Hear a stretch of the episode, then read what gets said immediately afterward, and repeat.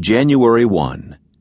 God's Spirit continually reveals what human nature is like apart from His grace. Oswald Chambers. Everything or nothing. Who are we apart from God? We are everything or we are nothing. Everything, or so we think, if we tell ourselves we don't need His help and can rely on our own strength and power. Nothing if we realize our utter dependence on Him and our place in the created order. Are you willing to admit that you are nothing so that Jesus can be everything to you? Or are you holding on to areas of your life you think you can handle without Him?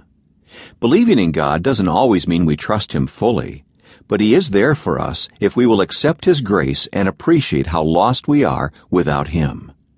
Don't hold on to your life. Let it go into the loving arms of the Savior.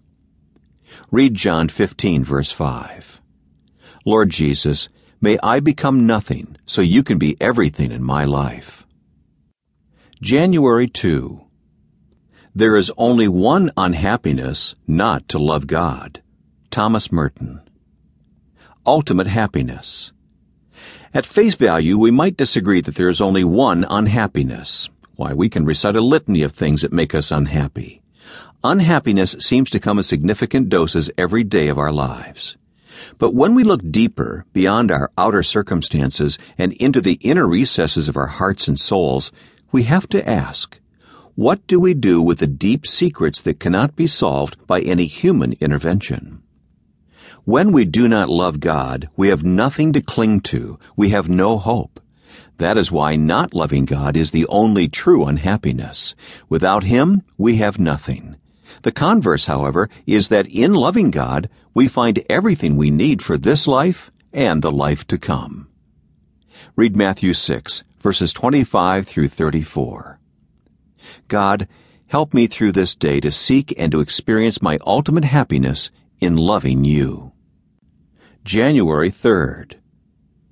Dignity is nothing without knowledge, and knowledge can even be a stumbling block without virtue. Bernard of Clairvaux. Head and heart. Few people like a know-it-all, but we are happy to have an expert in the IT department fix our computer, an expert plumber fix the leaky pipe, an expert surgeon perform an appendectomy, or an expert accountant handle the books for our business. Their knowledge is invaluable to us. Yet knowledge can be a stumbling block if it is without virtue. You want experts to fix what you can't, but you also want them to be honest. That experienced but dishonest accountant could siphon funds from your account without you even noticing. Knowledge loses its dignity and becomes an obstacle if it is used for evil rather than for God. Paul wrote that knowledge inflates with pride, but love builds up. 1 Corinthians 8 verse 1 HCSB. Pursue knowledge, but let your knowledge be used for God's glory. Let holiness be your guide. Read 1 Corinthians 8 verses 1 through 3. Jesus, I want my knowledge to be sealed by virtue and used for your purposes.